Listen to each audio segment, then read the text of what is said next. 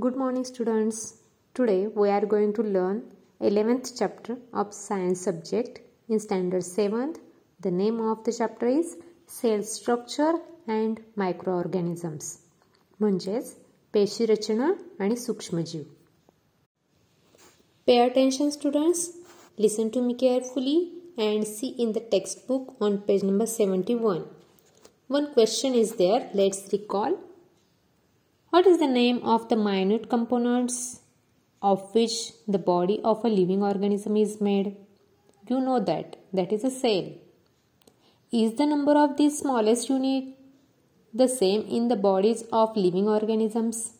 ते प्रत्येक बॉडीमध्ये ही सेलची संख्या सारखीच असते का तर नाही नो ती प्रत्येक सजीवांमध्ये वेगवेगळी असते so let start the topic that is cell we have learn that cellular organization is the primary characteristics of all living organisms and that the cell is the fundamental structural and functional unit of living organism पेशीमय रचना हे सर्व सजीवांचं मुख्य लक्षण आहे आणि पेशी हा सर्व सजीवांचा रचनात्मक आणि कार्यात्मक असा मूलभूत घटक आहे हे आपण अभ्यासलं आहे मुलांना मागील इयत्तेमध्ये आपण त्याचा पूर्ण अभ्यास केला आहे.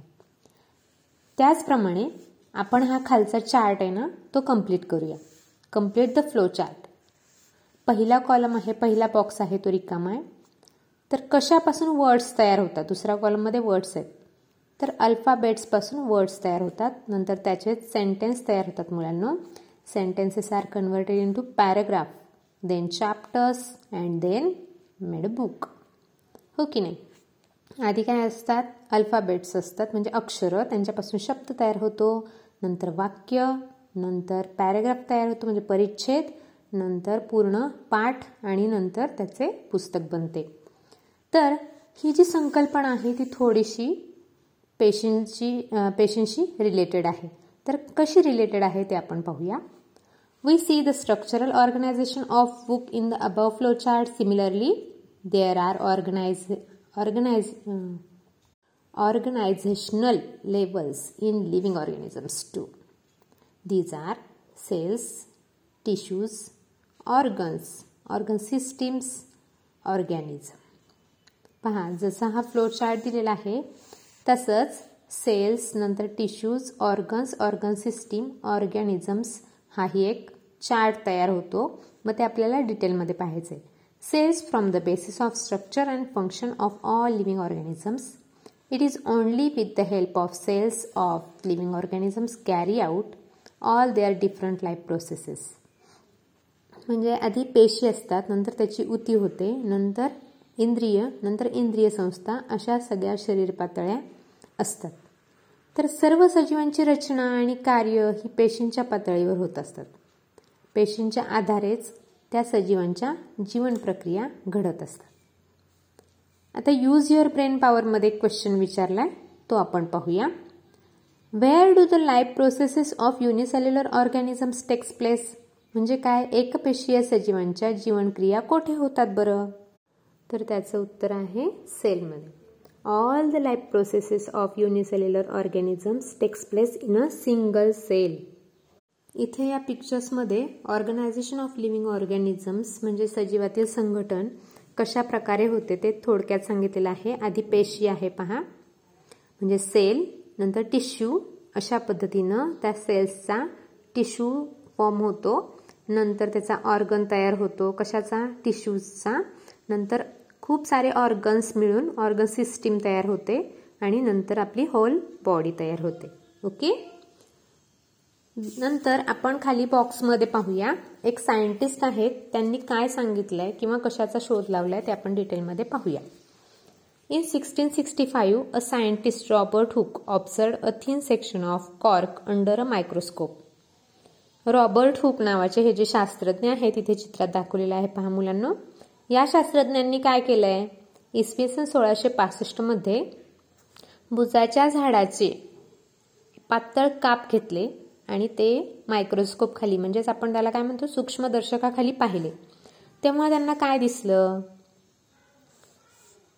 In the section, he saw hexagonal compartment like those of a beehive. beehive म्हणजे मधमाशांच्या पोळ्यामध्ये जसे कप्प्या कप्प्यांप्रमाणे रचना असते ना तशी रचना त्यांना त्या मायक्रोस्कोप खाली दिसून आली. He named those compartment cells मग त्यांनी काय केलं? त्या कप्प्यांना पेशी असे नाव दिले. This term is derived from a Latin word cella which means small room cell म्हणजे कप्पे. लॅटिन भाषेमध्ये सेल्यू सेल्युला म्हणजेच लहान लहान खोल्या होय. In eighteen thirty eight the two scientist M J स्केल्टिन sorry Schleiden आणि and Theodor Theodor Schwann formulated a theory about cellular structure which stated all the living organisms are made up of cells and the cell is fundamental component of living organisms. In 1885, Rudolf Virchow stated that all cells are formed from pre-existing cells. पहा इथे काय सांगितलंय आधी दोन शास्त्रज्ञांनी पेशींच्या रचनेविषयी सिद्धांत मांडला कोणत्या दोन शास्त्रज्ञांनी एम जे स्लायडेन आणि थिओडोर त्यांनी काय सिद्धांत मांडला? की सर्व सजीव पेशींपासून बनलेले असतात आणि पेशी हा सजीवांचा पायाभूत घटक आहे. नंतर अठराशे पंच्याऐंशीमध्ये आर. विरशॉ यांनी काय केलं? यांनी असा शोध लावला की सर्व पेशींचा जन्म हा पूर्वी अस्तित्वात असलेल्या पेशींमधूनच होतो असं त्यांनी त्यावेळेला सांगितलं. त्यांनी जे मायक्रोस्कोप खाली पाहिलेलं आहे मुलांना ते अशा पद्धतीने आपल्याला दिसते.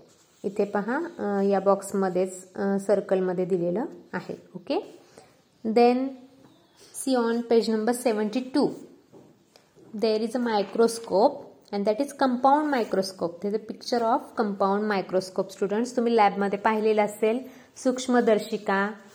तर ही सूक्ष्मदर्शिका आणि त्याचे पार्ट्स त्यांची नावं इथे दिलेली आहेत ती तुम्हाला लक्षात ठेवायची आहेत. त्याचं ऑब्झर्वेशन तुम्ही प्रयोगशाळेमध्ये करायचं आहे. Okay then let see measurement and observation of cells patient पेशंटचे मोजमाप आणि निरीक्षण. हा टॉपिक आपण पाहूयात. In sixteen seventy three Anton van लिओन व्हेन लिवो sorry Leeuwenhoek Leeuwenhoek आपण असा उच्चार करूया त्याचा कसा? अँटॉन ल्युवेन हॉंक त्यांनी काय केलं? Leeuwenhoek assembled various lenses to construct a microscope echo sorry सोळाशे त्र्याहत्तरमध्ये या शास्त्रज्ञांनी वेगवेगळे काय म्हणूया आपण त्याला भिंग ती एकत्र करून हा मायक्रोस्कोप तयार केला. म्हणजे मायक्रोस्कोप म्हणजे सूक्ष्मदर्शक उपकरण तयार केलं. He was the first observe live bacterial and protozoan cells under the microscope मग त्यांनी सगळ्यात पहिल्यांदा कशाचं निरीक्षण केलं बरं त्याच्यामध्ये? जीवाणू आणि आदिजीव. या जिवंत पेशींचं सगळ्यात आधी त्यांनी त्या मायक्रोस्कोप खाली निरीक्षण केलं. Cells are extremely minute in size we cannot see cells with the naked eyes पेशी अत्यंत सूक्ष्म असतात आणि नुसत्या उघड्या डोळ्यांनी आपल्याला त्या दिसत नाहीत. Micrometre and nanometre are the units use for measuring their sizes मग मायक्रोमीटर आणि नॅनोमीटर ह्या युनिट्सचा वापर करून त्याचं मोजमाप केलं जातं मुलांना. The compound microscope is used for observing cells मग या पेशंटच्या निरीक्षणासाठी संयुक्त सूक्ष्मदर्शकाचा वापर केला जातो कोणता हे संयुक्त सूक्ष्मदर्शक? या चित्रात दाखवलेलं आहे ते. An object on a glass slide magnified many times by the lenses of the microscope. ज्यामुळे भिंगामुळे काचपट्टीतल्या वस्तू खूप मोठ्या प्रमाणामध्ये किंवा कित्येक पटीनं मोठी दिसते कशामुळे? त्याच्यामध्ये पहा मुलांना भिंग लावलेलं असतं टेन एक्स वगैरे साईज असते त्याची. तर त्या भिंगामुळे काय होतं ती जी स्लाईड आहे त्याच्यावरची वस्तू काय होते? खूप पटीनं मोठी दिसते. जरी त्याची साईज मायक्रोमीटर नॅनोमीटरमध्ये असली तरीही ती आपल्याला आपल्या डोळ्यांना या सूक्ष्मदर्शकाखाली दिसू शकते. ओके? या कंपाऊंड मायक्रोस्कोपचे हे सगळे पार्ट्स आहेत मुलांना. ते पार्ट्स तुम्ही वाचायचे आहेत लक्षात ठेवायचे आहेत. हे eyepiece coarse focus knob fine focus knob इथे ट्यूब आहे. ऑब्ज ऑब्जेक्टिव्ह लेन्सेस कोणत्या आहेत? त्याचं स्टेज त्याचा पाया कोणता? इलिमिनेटर नंतर बेस हे सगळे जे आहे ना ते तुम्ही लक्षात ठेवायचं आहे. ओके? इथे खाली एक चार्ट दिला आहे मुलांना युनिट्सचा. One centimetre is equal to how many millimetres? Yes ten millimetres and one millimetre is equal to one thousand micrometres and one micrometres म्हणजेच microns is equal to one thousand nanometres okay then next topic is some short experiment is there let's try this तुम्ही हे करून पाहायचं मुलांना. खूप सोपा प्रयोग आहे पण याला सूक्ष्मदर्शकाची मदत घ्यावी लागणार आहे कंपाऊंड मायक्रोस्कोपची तर कांदा असतो आपल्या घरामध्ये त्या कांद्याचा पातळ पापुद्रा असतो प्लास्टिकसारखा असा. तर त्याचा हा प्रयोग आहे. खूप सोपा आहे. तुम्ही फक्त लक्ष द्यायचं आहे काय काय सांगते मी ते. Take a piece segment of onion and carefully separate the thin skin from its concave surface with the help of forceps काय करायचं आहे कांद्याची एक फोड घ्यायची आहे त्याचा खोलगट भागात असणारा जो पातळ पापुद्रा आहे ना तो चिमट्यानं असा अलगद वेगळा करायचा आणि तो कुठं ठेवायचा? स्लाईडवर स्लाईड असते आपल्या मायक्रोस्कोपच्या सेटमध्ये.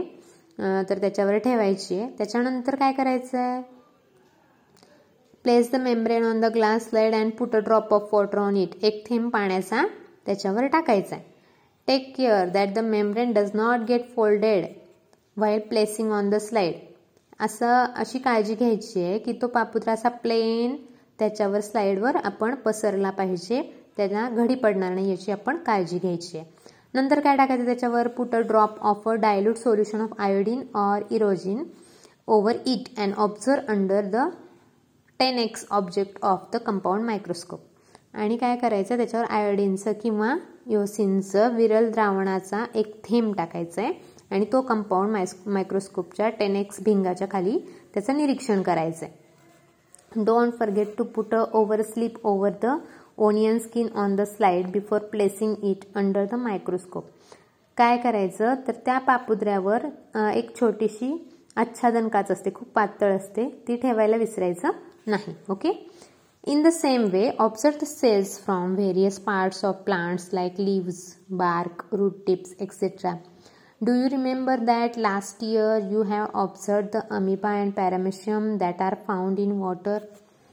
तर हा एक्सपेरिमेंट झाला ना मुलांना तर या एक्सपेरिमेंटसोबतच आपण मागील इयत्तेमध्ये अमिबा पॅरामेशियम यांचं निरीक्षण केलेलं तुम्हाला आठवतंय का तर वरील प्रमाणेच कृती करून आपण वनस्पतींच्या वेगवेगळ्या भागांच्या भागांच्या पेशींचे जसं की पान खोड्याची साल त्याचं मुलाग्र इत्यादींचं आपण निरीक्षण करू शकतो. तर या कांद्याच्या पापुत्र्यांमध्ये सेल्स कशा दिसतात? पहा अशा दिसत आहेत डी पिक्चरमध्ये दाखवल्याप्रमाणे. इथे ए बी सी डी असे फोर पिक्चर्स आहेत. एमध्ये आधी फक्त कांदा दाखवला आहे त्याची फोड दाखवली बीमध्ये सीमध्ये त्याचा पातळ पापुद्रा आणि नंतर मायक्रोस्कोप खाली पाहिला तर आपल्याला अशा थोडक्यात आपण म्हणूया अशा कप्प्या कप्प्यांप्रमाणे आपल्याला दिसते. ओके? मग इथे खाली क्वेश्चन दिलाय मुलांना can you tell are the cells that you observe all alike what is their structure what are their shapes याचा आन्सर तुम्ही टीचर्ससोबत डिस्कस करायचं आहे त्यांना सांगायचं आहे. की आत्तापर्यंत तुम्ही निरीक्षण केलेल्या वेगवेगळ्या पेशी आहेत त्या एकसारख्या वाटल्या का? निश्चितच नसेल. त्यांची रचना कशी आहे? त्यांचे आकार कसे आहेत? हे तुम्ही टीचर्सना सांगायचं आहे. ओके नंतर बुक्स माय फ्रेंड्समध्ये काय सांगितलंय? पुस्तक माझा मित्र. Collect interesting information about cells from the reference book in the school library for example the largest cell smallest cell काय करा तुम्ही? तुमचं जे ग्रंथालय आहे तिथून सेल्सविषयी जी जी पुस्तकं आहेत ती वाचा. त्याचा रेफरन्स घ्या. उदाहरणार्थ सगळ्यात मोठी सेल सगळ्यात लहान सेल पेशींविषयी अशा वेगवेगळ्या माहिती किंवा वैशिष्ट्यपूर्ण माहिती मिळवा आणि त्याची इन्फॉर्मेशन कलेक्ट करून ठेवा. ओके ओके या चॅप्टरमध्ये एक्सपेरिमेंट झाला आपला. आता हा एक्सपेरिमेंट मुलांना तुम्ही करून पाहायचा आहे. आपण इथेच थांबतोय. आता पुढचा टॉपिक आपण नेक्स्ट म्हणजे उद्या घेऊया. ओके